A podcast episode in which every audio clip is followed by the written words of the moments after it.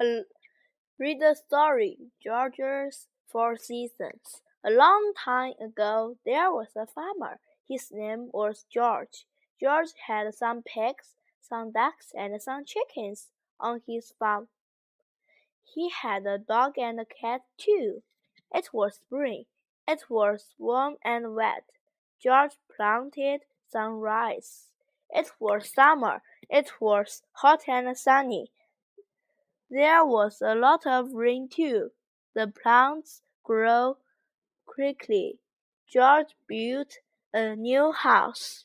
It was autumn. It was cool and dry. George cut the rice and put it in his house.